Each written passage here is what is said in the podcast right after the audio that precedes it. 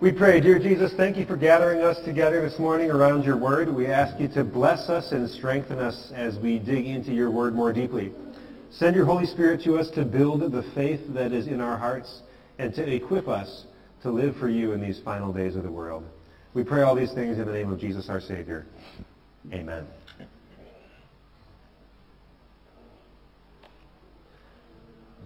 Brothers and sisters in Jesus, the blind man was there begging at the temple gates every single day. People saw this blind man there begging at the temple gates every single day. He was such a routine part of the day that it was almost like he's part of the landscape. Um, I don't know if I don't know if you have somebody like this in your life that you always drive off the same highway exit it's always the same guy. He's always got the same cardboard sign, says the exact same thing. Anything helps. God bless. This is what it was like, actually for many people at Jesus' time. So if you had, back at Jesus' time, if you had a disability, almost any sort of physical disability, begging from strangers was going to be your number one profession. In fact, begging from strangers might be your only profession because, for example, Braille had not been invented yet. Uh, buildings were not handicap accessible yet. Nearly every job required tough physical labor. So basically the only way for a disabled person to survive was to depend on the generosity of the healthy and the wealthy. So at Jesus' time, if you walk through a city like Jerusalem, you go up to the temple, there would be all kinds of beggars around the temple gates asking people for money, asking people for help. Uh, if you went to a rich man's house, remember Jesus' parable of the rich man and poor Lazarus? It was the same thing. There would be people posted up outside the house waiting for the rich man to come out and hoping that in generosity he might toss them a few coins. There just weren't any, you know, working options for people with disabilities in Jesus' time. So you might think, in a context like this, where there's so few options, that there would be a lot of compassion for people who had physical difficulties. But that wasn't necessarily the case. Instead, the common thought seems to have been that if a person was blind or lame or suffering from some kind of disease, that it must have been because they did something wrong. Like, God wouldn't let this happen to just anybody. apparently, even Jesus' disciples thought this. Uh, because in our reading, they walk with Jesus past a man who's been blind for his entire life, and they ask Jesus, Rabbi, who sinned, this man or his parents, that he was born blind? Whose fault is this? And it, it's a ridiculous question. Like, what sin could this man possibly have committed while he was in the womb that would have made him so different from anyone else that God decides to curse him by making him be born blind?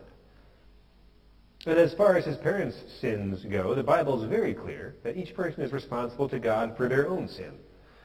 So this man's blindness was not because of any specific sin that somebody had done. It was simply the result of living in a sin-broken world. You live in a sin-broken world, you're going to have troubles and problems in your life, one way or another. And this is the trouble and problem that had happened immediately in this man's life. And yet, even in a sin-filled world, uh, God doesn't let anything happen without a purpose. Right? God has a purpose for everything. And so Jesus explained to his disciples, neither this man nor his parents sinned, but this happened so that the works of God might be displayed in him. And then Jesus did this amazing miracle. It's sort of gross, but it's also sort of amazing. I mean, if I was the blind man, I think I would have taken it at the end of the day. Jesus spit in the mud, and he took that muddy spit and he rubbed it on the man's eyes, and he told him, go wash yourself in the pool of Siloam. So the guy went and did it, and then after washing, he could see. He could see perfectly. He could see perfectly for the rest of his life. Was amazing. So even in a sin-filled world, right, God doesn't let anything happen without a purpose. In this case, uh, Jesus used the man's blindness to do this incredible miracle that proved to everyone Jesus really was the Son of God. It also proved to the blind man that Jesus really was the Son of God. If you read through the rest of John chapter 9, the man in this story is actually quite fascinating. He's, he's clearly got a very strong personality. And he's going back and forth with the priests and the leaders, and he's pointing out, clearly Jesus is the Son of God. Nobody else can do this kind of a thing. And it's clear by the end of the chapter, God has used this incident to not only cure his eyes, but to give him faith in his Savior, to put him onto the path towards heaven. But not only all of those things, there is one more blessing in this situation that Jesus used it as a teachable moment to make a powerful point for his disciples and to make the same powerful point to us today. And so here is the point. Here is Jesus' quotable quote in this section of the text. He says, As long as it is day, we must do the works of him who sent me, because night is coming when no one can work. We got to work while it is day, because night is coming when no one can work. What does that mean? Well, we, uh, I thought the, I thought it would be pretty clear in the kids' message. I think we got it by the end. That, you know, especially at this time of year, after we set the clocks back for daylight savings, it gets dark quickly. And if you want to work outside, if you want to get chores done outside, you need to be proactive and get to work before you run out of time. In the same way, Jesus says, in these last days of the world, with Judgment Day on the horizon at some point, possibly very soon, if we want to get anything done in this life, if we want to have any kind of a positive impact on the people around us, we need to be proactive and get to work before we run out of time. Night is coming when no one's going to be able to work. And that is a concept that, in fact, I think just about everybody in our society would agree with. That night is coming when no one can work. Uh, it's really interesting to see how culture has changed in the past few generations in lots of ways. Uh, but particularly when it comes to the things that people worry about. Just a generation or two ago, your average person seemed to have a lot of anxiety about what was going to happen to them when they died. Right? Not the dying itself, but what comes after. Like, what am I going to say when I stand before God someday? And maybe a generation or two ago, Christian evangelists were all over this. I don't know if you've ever been at a parade or a festival and someone comes up to you and they're like, hey, if you died right now and you stood before God and he said, why should I let you into heaven? What would you say? And why is that such a common approach or why was that such a common approach? It's because this is already a question that people were asking in their own minds. Like, what am I going to say when I die? And when I obviously am going to stand before God? People had a lot of worry and anxiety about the afterlife. Now, increasingly, especially in the younger generations that I spend most of my time talking to here in this part of Atlanta, I don't think there's quite the same level of anxiety about death. I mean, nobody's thrilled about dying, right? But in a mostly secular world and a mostly like, like naturalistic world where people just aren't thinking about God and heaven all that much, um, I think the assumption is kind of like, nothing significant is going to really happen to me after I die. I'm just going to die, and that's going to be it.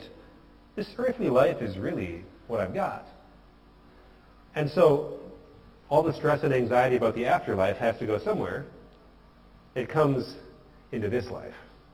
And the people that I talk to now, especially in younger generations, have a massive amount of anxiety about what they're doing in this life. And the question is, am I truly making the most out of my life? It's not going to last forever. Maybe it's the only thing I've got. Am I truly making the most of it? So you just think about that. Like, this is the only academic career that I'm ever going to have. Am I really making the most of it? This is the only college social scene that I'm ever going to get to be a part of. Like, am I making the most of it? This is the only senior year homecoming dance. This is the only marriage. This is the only young, healthy body. This is the only chance to travel the world. This is the only decade of my 20s. I mean, this is the only decade of my 30s that I'm ever going to have. Am I truly making the most of it? I mean, it's a lot of pressure. And the pressure is not necessarily eased when we open up the Bible and we look at spiritual reality. We're reminded of, of spiritual reality. And we learn about the way that God wants human beings to live their lives. God has made us to have a strong relationship with him so that that relationship can then build strong relationships with one another. And yet, as we talked about in the sermon a couple weeks ago, we all have a sinful nature which is selfish and, and divisive. And so our sin, like, pushes us away from God, and it pushes us away from other people, and it pushes us into things that are clearly foolish and unproductive, again and again and again, and it pushes us into sin and wickedness, and it pushes us away from good things that we should be doing. And the result of it all is even as we start to look into God's Word, if we sat down and honestly had to answer this question, am I truly making the most of my life? All of our answer would have to be, not necessarily. Not all the time. And so deep down, I wonder if the reason that we're so afraid of wasting our life is that we know we're already doing it. That makes sense? Like the clock is ticking on the seconds of our life. We're not going to get any one of those seconds back. So now that we're feeling extremely anxious about our time, uh, limited time, like what are we supposed to do about this? What's the solution? You can buy a bunch of self-help books. You can download all these productivity apps and try to squeeze the most out of every day. And, and it just makes you feel more and more worried. And it just makes you feel more and more stressed. What is the solution for my flawed use of the limited time I've been given? The only solution is Jesus. Which, you know, sounds easy to say, but how is Jesus actually a solution for all the failed ways that I've spent time in my life? Well, it's because of all the perfect ways that he spent time in his life. Right? I mean, from childhood on, Jesus never missed an opportunity to respect his parents, to love his friends, to have diligence and hard work and kindness and respect. Jesus did all of the good things in life. He avoided all the bad things in life. Then, when Jesus grew up and started his ministry, he managed his time with absolute perfection. Three years of, of preaching and teaching and doing miracles, and all, all very carefully and all very wise as he gathered large groups of followers and then led them towards Jerusalem, where he was going for the Passover festival, and where he was planning to die on the cross for the sins of the world. And if you want to see a day that demonstrates Jesus' perfect time management, his perfect use of his whole life, it's the day that he died on the cross. Because you think about this. This is intentional. Jesus had successfully avoided all the attacks of religious leaders that wanted to kill him sooner. And Jesus had successfully avoided the support of some of his followers who wanted to crown him king by force. Instead, Jesus managed the days of his life so perfectly that finally in Jerusalem, on the Passover, the day of the festival itself, while every Jewish person is eating their Passover lamb and you know looking forward to the Savior that God is going to send, on that exact day, the Lamb of God is outside the city, dying on the cross for the sins of the world. On the very day that God had chosen from all eternity, Jesus made it to exactly where he was supposed to be. So the day he died on the cross is like the ultimate proof of how Jesus had managed his life to absolute perfection. And of course, the three days later, when he rose from the dead, just like he said he would. So why does all of this matter to you, right? Somebody who lived 2,000 years ago and had a perfectly managed life. Why does this matter for you? Well, it matters for you because it counts for you, right? That through your faith in Jesus, his life, in God's sight, has become your life. This is just a basic truth of the whole Bible, that God made him who had no sin to be sin for us, so that in him we might become the righteousness of God. On the cross, Jesus was punished for our sins and our failures and our horrible time management so that we can be rewarded for his good deeds and his successes and for his perfect time management. And maybe you know this already. Maybe this is very familiar to you. But just take a minute this morning and actually apply this to yourself. Actually think this about yourself. The hours of your life that you have spent on sinful activities have been covered. And the bad decisions that you made with your friends have been covered. And maybe, maybe the whole years of your life that you spent running away from God have been covered. And any time in your life that you wish you could have back, any situation in your life that you wish you could go back and have a do-over, it's been covered. And it has been covered by the perfect righteousness of a perfect Savior. So in Jesus, God looks at you and he sees a perfect student, a perfect citizen, a perfect daughter, a perfect son, a perfect mom, perfect dad, a perfect friend. In Jesus, God looks at you and he sees a person who has never sinned, and thus a person who deserves eternal life in heaven. Because of Jesus, eternal life in heaven is what you're going to get. No matter how big of a mess you might have made out of some of your hours here on earth, God promises to grant you an eternity of hours in heaven. So in your case, because of Jesus, the time that you've wasted on things is time that you're going to get back. In fact, you're going to get more and more time. In heaven, you're never going to run out of time and living in a perfect glorified state with all of your sin removed in heaven, you're going to use all of your time with perfect excellence, loving and connecting with God, loving and connecting with other people. Your heavenly time will be perfectly spent, and your heavenly time will never run out.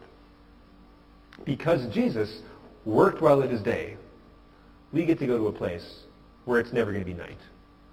Right? Heaven is going to be ours forever. We aren't in heaven quite yet, though. We're in kind of an awkward, uncomfortable time. So the, the point of this whole sermon series, we are in the time in between where Jesus came and, and provided salvation, but then we haven't quite received it all in heaven yet. So right now, during this time in between, while we're living on earth waiting to go to heaven, we have one more incredible blessing from Jesus, and that blessing is this. When Jesus calls us into his family, he makes every single day of our earthly life meaningful. Like, do you want a life that is purposeful and productive? Do you want a life that truly impacts the people around you? Do you want a life that actually makes a difference? Well, then do your life with Jesus. And here's the reason why life with Jesus is so meaningful. It's because Jesus will, he can and he will use your life to bring other people onto the road of heaven, which lasts forever. So just kind of think about this and think about your whole life. And despite all of the inefficiency and failures and wasted time that might have been a part of your life here on earth, if God used your life to connect one more person to the grace of Jesus and put them on that road to heaven, where they are going to have a literal eternity of years in heaven, I mean, your life, your 30, 50, 70 years of life has been pretty productive. If God uses your life to put one more person into heaven for eternity. And so this opportunity to impact people for eternity, it just changes the way we think about our whole life. It doesn't matter if you're young and healthy and in the prime of your career.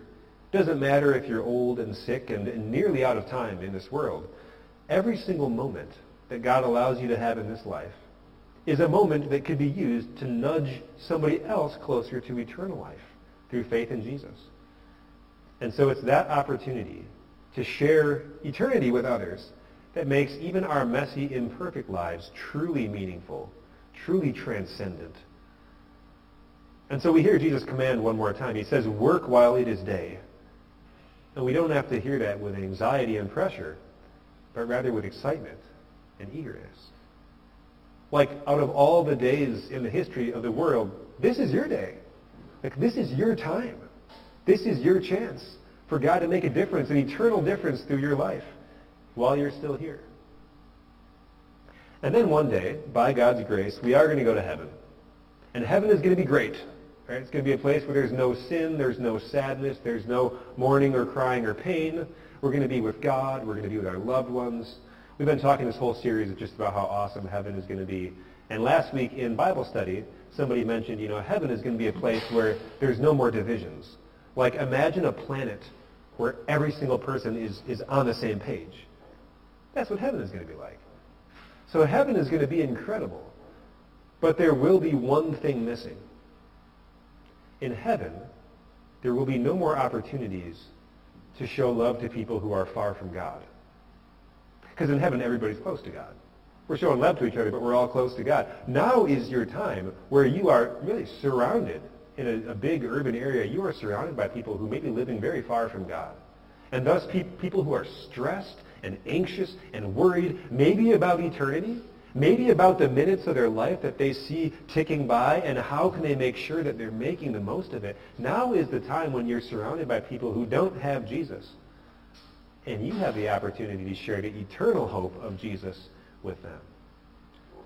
Jesus has done everything that needs to happen for you to get to heaven. But he knows that you want to, and he knows that you need to have a meaningful life here on earth. And so he gives you that. He gives us that through this opportunity every day to let our light shine to other people and impact them eternally.